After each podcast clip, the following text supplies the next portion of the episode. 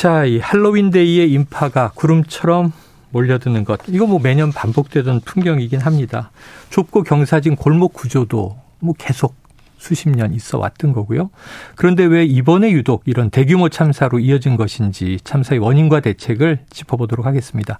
이송규 한국안전전문가협회장 그리고 김준일 뉴스톱 대표 나오셨습니다. 어서 오세요. 안녕하세요. 안녕하세요. 이송규입니다. 함께 이제 인터뷰를 쭉 들었는데 지금 뭐 국가적 애도 기간이 시작됐고요.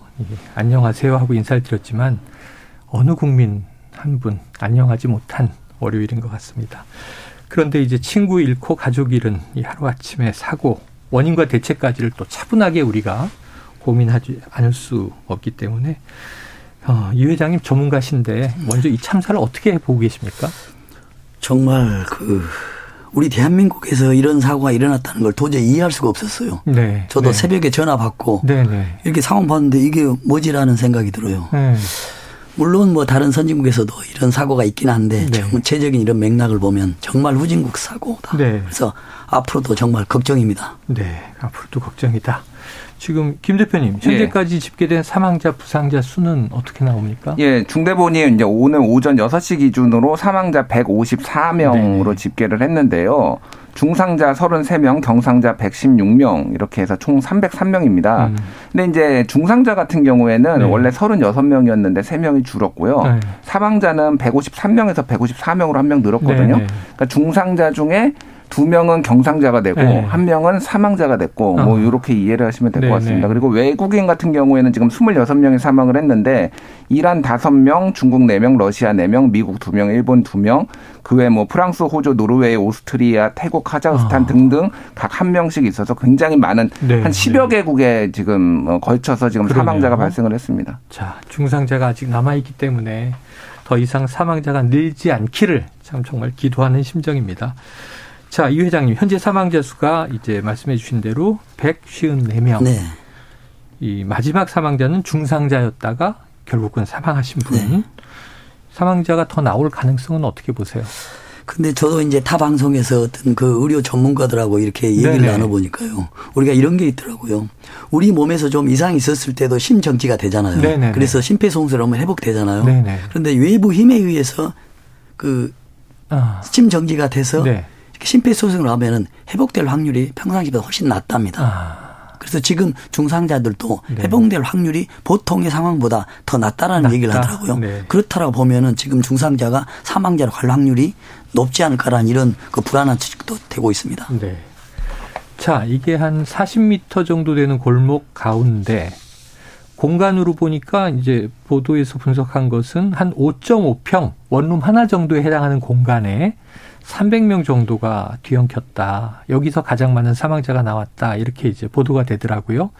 그 공간으로 치면 비유를 한 것이지만 원룸 하나 공간에 300명 넘게 들어갔다. 그럼 그 압박 정도를 우리가 네. 어떻게 생각해 볼 수 있습니까? 근데 이제 4.5평 하는데 여기 실제가 이제 3.2고 뭐 40m 정도 네네네. 되는 경우도 네. 있고 하면 이제 좀 크지만 이제 뭐 이런 네. 박수가 있었는데 압박 정도를 하면 이제 우리가 압사라고 하지 않습니까? 네 압력에서 이제 죽는다고 이렇게 네네. 이야기했습니까? 근데 압력을 우리가 이제 쉽게 얘기를 하면 음. 우리가 한 사람의 기준을 평균을 50kg 보자면 예. 100명만 있으면은 5톤이 작용하는 겁니다. 네. 밀리면은. 그러네요. 그러나 이제 오통이 밀었다고 하면은 우리 체중의 3배까지를 밀 수가 있어요. 힘을 낼 수가 있어요. 아. 그러다 계산해 보니까는 18톤을 밀 수가 있습니다. 네네. 예를 들어서 뭐 밀었다라고 가정했을 예. 경우에 그러나 밀지 않았더라도 한 5톤 5톤 정도가 되거든요. 네. 50g만 보면은 그런 것들이 보면 이제 밀집 지역에서는 거의 이제 연결돼서 링크가 된 그런 상황이나 다름없거든요. 예. 그래서 이제 움직이다 보면은 거의 붙어서 움직이기 때문에 음. 어떤 금방 이분 이야기하셨잖아요. 네네. 중간에서는 내가 가지도 못하고 오지도 못하고 예. 이런 상황입니다. 이런 분은 음. 정말 다행히 첫눈으로 살아나는 거 다름없거든요. 예. 네. 그래서 개인 활동을 전혀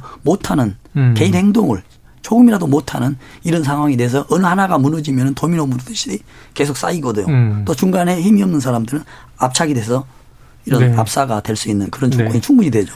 아, 그래서 이게 참 너무 끔찍한 얘기입니다만 서 있는 채로 질식하는 경우까지 발생할 수 있는 겁니까? 그렇습니다. 이런 그 데이터도 있습니다.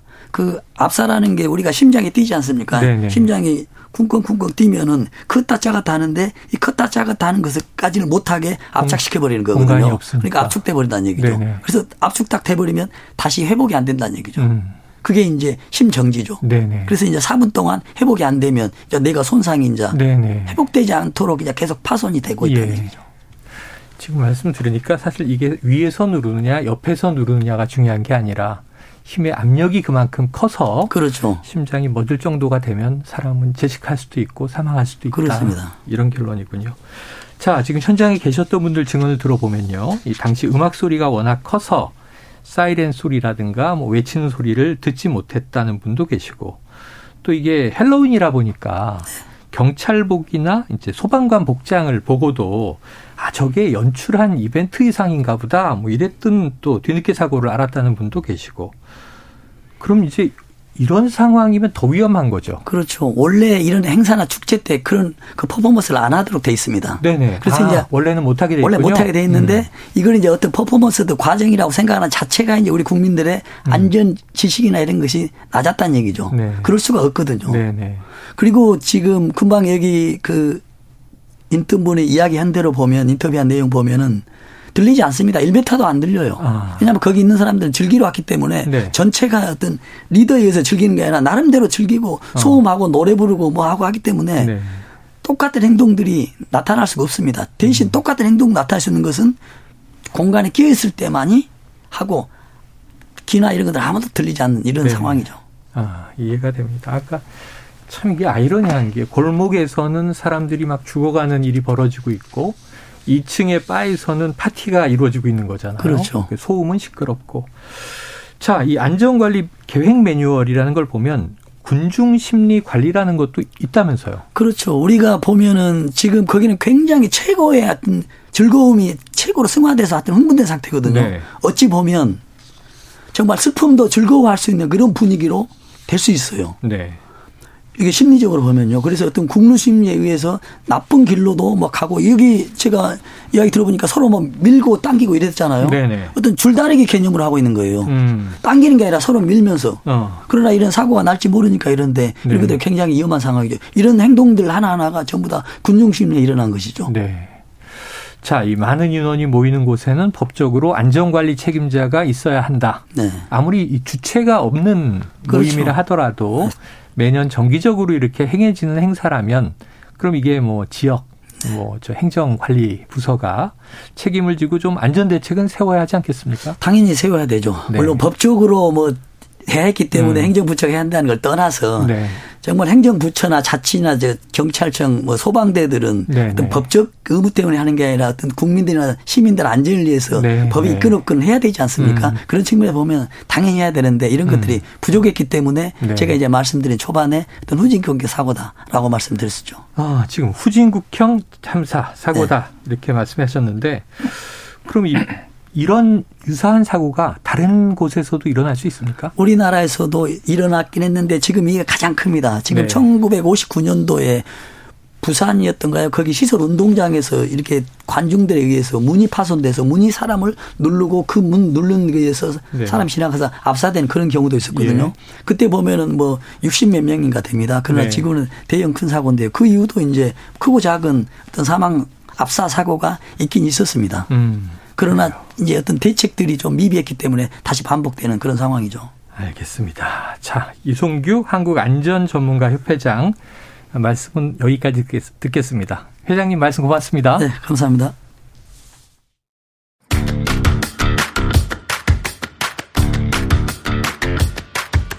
지금 여러분께서는 KBS 1라디오 최영일의 시사본부와 함께하고 계십니다.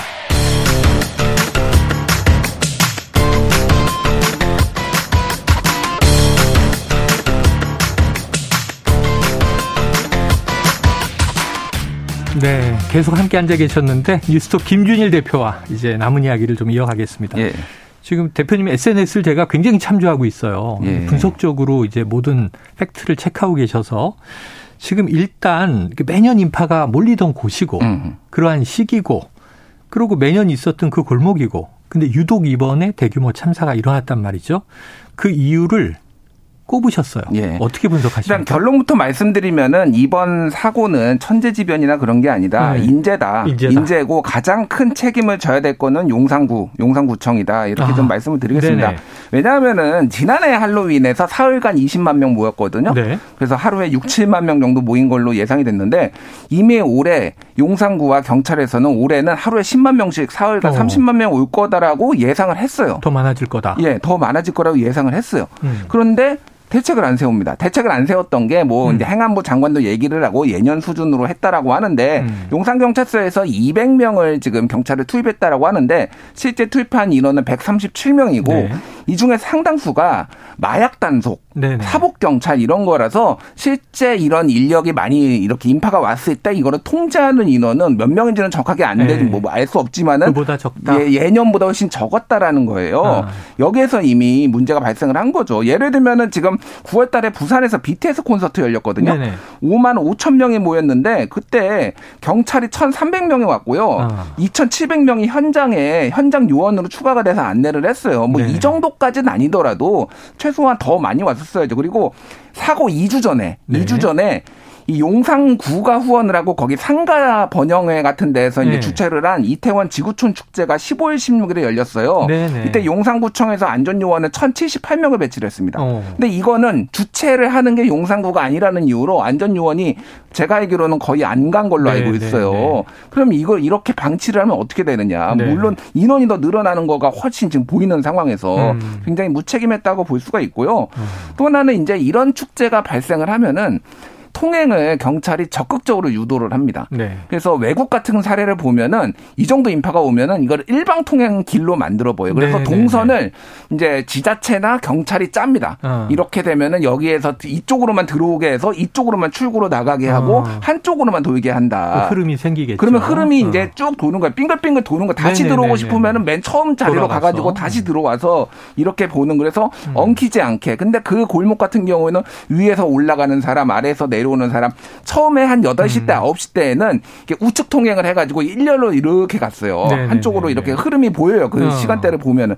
그런데 이게 점점 점점 늘어나면서 어. 한쪽에서 이제 도저히 뒤에서 이제 계속 밀고 예, 들어오니까 예. 완전히 엉켜버리는 상황이 이제 나와, 어. 나와버린 거죠. 아, 지금 말씀하신 대로 이게 생각해보면 이게 모르는 골목도 아니고 저도 많이 다니던 골목인데 아, 그래, 흐름을 만들면 달랐을 것을 이런 생각이 드게 듭니다. 참 안타까운 얘기인데요. 또 두 가지 정도 더 말씀을 음. 드리면은 차도를 지난 아까 제가 말씀드렸던 그 15일 16일에 열린 이태원 지구촌 축제는 아예 차도를 막았어요. 네. 그러니까 네. 사람들이 10만 명, 뭐 그때는 10만 명까지 안 왔겠죠. 네. 그런데도 불구하고 차도로 사람들이 가면서 네, 이 네. 골목 골목의 인파의 압력이 덜된 네. 거예요. 분산이 된 거예요. 근데 이번에는 차도를 안 막았습니다. 아. 용산구에서 주최하는 게 아니라는 네네. 이유로 안 막았는데 더 옛, 골목으로 들어갔겠요 옛날엔 막았거든요. 음. 옛날엔 막았어요. 이전에 있을 때는 그러니까 2017년 같은 경우에 막았다고 합니다. 네네. 저도 직접 본 건 아닌데 그때 당시에 갔다 오신 분들 그리고 또 하나는 지하철역 무정차가 없었어요. 어. 예를 들면 10월 6일에 서울 여의도에서 여의도 불꽃 축제를 했잖아요. 여의도 무정차 했습니다. 네, 그랬죠. 왜 그러냐면은 지하철에서 나오는 인파하고 이게 엉킬 수가 있는데 예. 이 사고가 난 데가 이태원역 1번 출구 바로 앞이에요. 그렇죠. 나오는 데만 20분, 30분 걸렸다고 합니다. 거기서. 아. 근데 이 인파가 나오니까 이게 그 골목으로 압력이 다 생긴 거예요, 어. 지금. 음. 그러니까 무정차만 했어도 훨씬 더 바깥에서. 좀 오니까 훨씬 더 인력이 좀 분산을 시킬 수 있는데 이것도 안 됐다라고 네. 하고 가장 결정적으로 금요일 밤에 이미 사고 신고가 되게 많이 일어났다는 거예요. 이미 네. 이미 그날도 많이 와가지고 그러면 대책을 세웠어요. 이제 토요일 날에는. 근데 아무것도 안 됐다라는 거예요, 지금. 그래요. 자, 지금 이제 해당 지자체의 책임을 많이 언급해 주셨습니다. 일단 가장 잘 아는 행정부처인 것이니까요. 자, 그런데 이제 이런 얘기가 들렸죠. 특별히 우려할 정도로 많은 인파가 모이지 않았다. 경찰 소방 인력을 충분히 배치했어도 불가능했을 것이다. 자, 여기 이제 이상민 행안부 장관의 이야기인데 어떻게 좀 팩트 체크가 됩니까? 그러니까 행안부 장관이 말씀하신 게 이거는 여야 모두 할 것 없이 지금 질타를 하고 있거든요. 음. 면피성 발언인데 행안부 같은 경우에는 경찰국도 신설이 돼서 경찰도 통제를 해야 되고 또 하나는 이 지자체도 관리를 합니다. 그러니까 네. 직접적으로 안 하더라도 최소한 이거에 대해서 관리 책임이 있는 거고 네. 그러니까 지난해 지역 축제 안전관리 매뉴얼이 발간이 됐어요. 네네네. 그래서 행안부에서 발간을 한 겁니다. 음. 그래서 최대 1000명 이상 참가 폐가가 예상되는 지역 축제에는 안전관리 계획을 제출하도록 권고를 네. 한 거예요. 그런데 지금 행안부 얘기하고 용산구 얘기는 뭐냐면 우리가 주최한 게 아니니까 어. 이걸 할 의무가 없다라는 예, 예 거예요. 예, 예. 이게 좀 죄송한데 말입니까 방구입니까? 어. 매년 여기에서 이렇게 5만 명, 10만 명씩 오면은 주최를 하지 않더라도 관리를 네 해야죠. 이런 거를 안 하고 지금 사고가 나니까 마치 네 이게 뭐 불가피한 천재지변 같은 그런 류의 말을 하시면 안 되는 거죠. 그러니까. 어. 그래요. 자, 그런데 이제 연결해서 지금 이 용산구에서 30일 저녁 5시에 저녁 5시입니다. 기자들에게 구청장 입장문을 메일로 보냈다 하는데 입장 발표 시점과 내용이 좀 논란이 있다고 해요. 무슨 얘기입니까? 그러니까 뭐 이 부분은 조금 늦게 나온 거죠, 사실은. 아, 그러니까 더더 일찍 나왔어야 되는 것도 있고 이 내용을 보면은 어떤 책임을 질지 이거에 대해서 어떻게 수습할지에 대해서 구체적인 내용들이 없습니다. 네. 그리고 구청장 같은 박희영 구청장 같은 경우에는 또 새벽 한 2시 정도에 자기 홍보글을 SNS에 올렸는데 아무리 봐도 이건 예약을 걸어놓은 것 같아요. 이미 음. 사고가 막 나고 있는데 그러진 않았겠죠. 근데 그런 부분들이 굉장히 부주의하고 뭔가 책임지는 모습들을 이제 용산구가 네. 되게 보이지 않았다라는 거죠. 그런 부분들이 좀 질타를 많이 받고 있는 것 그래요. 같아요. 예. 자, 이제 어, 애도 기간입니다. 근데 애도가 지나고 장례 수습하고 그럼 부상자 이제 쾌유를 바라면서 남은 것이 이제 원인 규명 그 원인 규명하는 이유는 다시는 이런 일이 없도록 하는 재발 방지책을 내기 위한 걸 텐데 자 그렇다면은 이게 경찰은 또 수사본부를 설치했습니다. 책임 소재를 가린다 이런 경우는 어떻게 가려 할까요? 그러니까 이게 참 어려운 문제인데 지금 경찰에서 일부 언론에서 보도를 보면은 누군가 밀어라 밀어라 이런 사람들을 거고. 지금 찾고 있다라는 아, 거예요. 아, 예, 예. 근데 이게 미필적 고의로 이렇게 연쇄 작용으로 물론 음. 이제 도화선에 불을 당겼을 가능성도 있지만은 네. 이거는 기본적으로 관리의 문제가 더 이제 심각하다라는 아, 거죠. 네, 네. 그래서 일본에서 2001년에 음. 이제 사망 사고가 있었어요. 2001년에 이제 효고현에서 문제가 있었는데 그때는 어그 유족들이 소송을 제기를 합니다. 그래서 그때는 혼잡 경비에 36명의 경찰만 투입된 걸로 확인이 돼가지고 아. 한 6만 명, 5만 5천 명이 왔는데 네. 그래가지고 이거에 대해서 유족들이 국가를 상대로 지자체를 상대로 소송을 아. 해가지고 5만 6천 8백만 엔, 그러니까 56억 원의 배상을 받아내고요. 네. 그리고 경찰관도 기소가 돼가지고 경찰 한 명, 시 직원 3명 등이 유죄 판결을 받았어요. 아. 일본 사례긴 하지만은 네 실제 이렇게 관리 책임을 못한 경찰과 음, 음. 어, 담당 공무원들의 책임이 있어서 이거는 아무래도 법정 소송으로 가게 될 가능성이 높지 않을까. 민사 소송으로. 뭐 형사까지는 모르겠고 뭐 이렇게 좀 예상을 해볼 수가 있는 거죠. 예, 알겠습니다. 자, 앞으로 지켜보도록 해야 될 텐데 그런 일보다는 자체적으로 좀 책임 소재를 파악하고 인정하고 제일 중요한 건 이제 다시 이런 일이 없도록 하는 거니까요. 또 솔직한 원인 규명이 필요하겠다는 생각이 듭니다. 먼저 이 지금 장례 등 수습과 애도가 우선일 것 같습니다. 여기서 정리하죠. 오늘 김준일 뉴스, 뉴스톱 대표 말씀 고맙습니다. 네, 감사합니다.